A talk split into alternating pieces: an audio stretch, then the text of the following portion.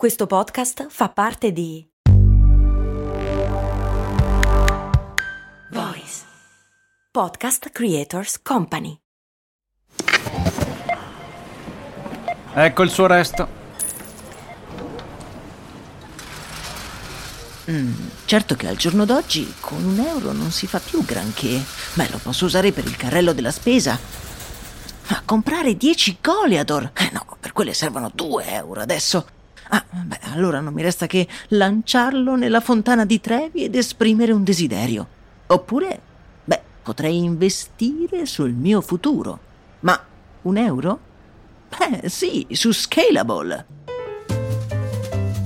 Scalable, che supporta anche questo ascolto, è un'app che ti mette a disposizione gli strumenti essenziali per costruire una cultura del risparmio. Ti consente di investire in modo flessibile in azioni, ETF e fondi, creando piani di accumulo automatici a partire da un solo euro.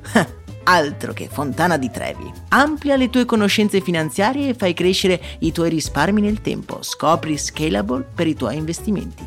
Link in descrizione.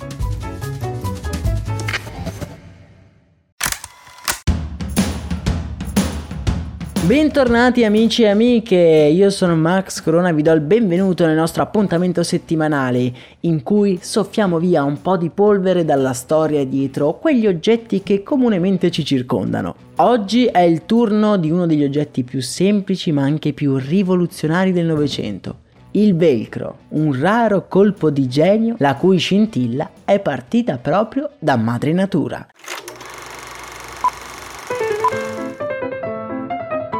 La storia del velcro nasce negli anni 40 del Novecento. Un tale, di nome Georges de Mestral, ingegnere svizzero appassionato di caccia e amante della natura, se ne va fuori per una passeggiata portando con sé il suo fidato cane. Fu una passeggiata davvero simpatica. Mentre Georges arrancava su un sentiero, l'animale zampentava intrufolandosi nei cespugli alla ricerca di qualsiasi cosa.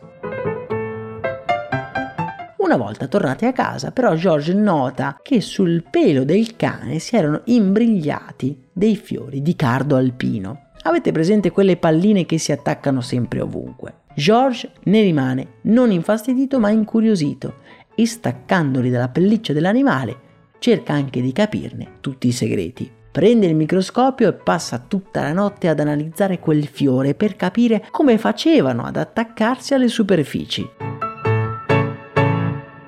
Quello che vede è un sistema tanto semplice quanto efficace che il cardo aveva sviluppato per diffondere i propri semi. Si trattava di degli uncini che si arpionavano ai cappi naturali presenti sul pelo degli animali e sui tessuti. Così a Demestral viene l'illuminazione. Avrebbe sfruttato lo stesso meccanismo per realizzare un sistema di chiusura analogo a quello della zip, ma a incastro, uncini da un lato e cappi come quelli del cane dall'altro. Dopo essersi fatto aiutare da un tessitore, l'ingegnere nel 1955 brevetta il suo velcro, ma non ancora tutti i connotati di cui sarebbe diventato famoso. Inizialmente era infatti costituito di due strisce di cotone e solo successivamente sarebbe diventato di nylon, un materiale che meglio si prestava allo scopo. Per il nome, invece, la scelta fu piuttosto facile, bastava pensare alle sue origini e alla sua funzione. Ne venne fuori velcro l'insieme delle parole francesi, e ora perdonate la mia pronuncia francese, velé, velluto e croquette, gancio, uncino. Fu un successo spaziale.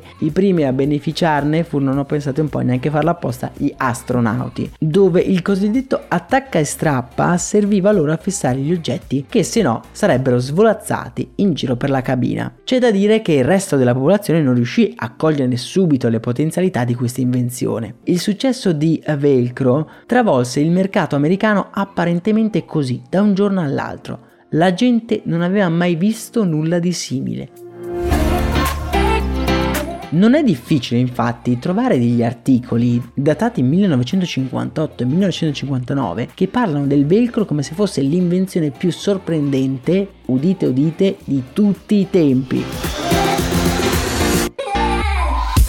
Nel 1978 il brevetto di George scade e il velcro diventa di dominio pubblico. Purtroppo per fortuna il nome rimane per tutti Velcro ed è uno di quei casi in cui il nome del brand diventa il nome comune dell'oggetto. Tra l'altro la divisione americana di Velcro ha recentemente anche fatto una campagna pubblicitaria per sensibilizzare all'uso corretto della parola. In americano il nome comune sarebbe hook and hoop, anche se però in tutto il mondo viene chiamato un po' in modi diversi. Io infatti da piccolo lo chiamavo stretch. Fatemi sapere se anche voi lo chiamavate così o avevate un proprio termine per definire il velcro.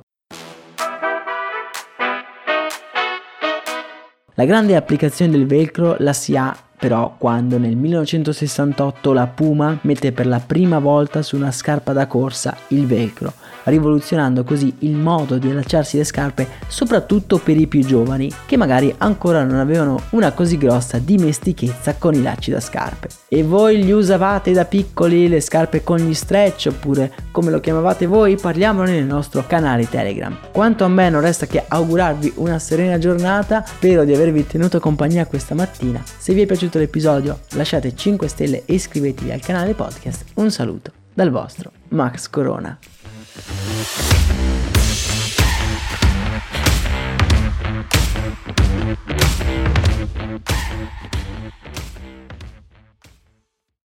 Vacanze in Sicilia o in Sardegna. Con i traghetti GNV viaggi in relax, porti tutto quello che vuoi e ottieni super vantaggi. Col nuovo programma Fedeltà MyGNV accumuli punti viaggiando, ricevi un cashback del 20% e tanti sconti a bordo. Non c'è modo più conveniente per andare in vacanza. Scopri i dettagli su gnv.it.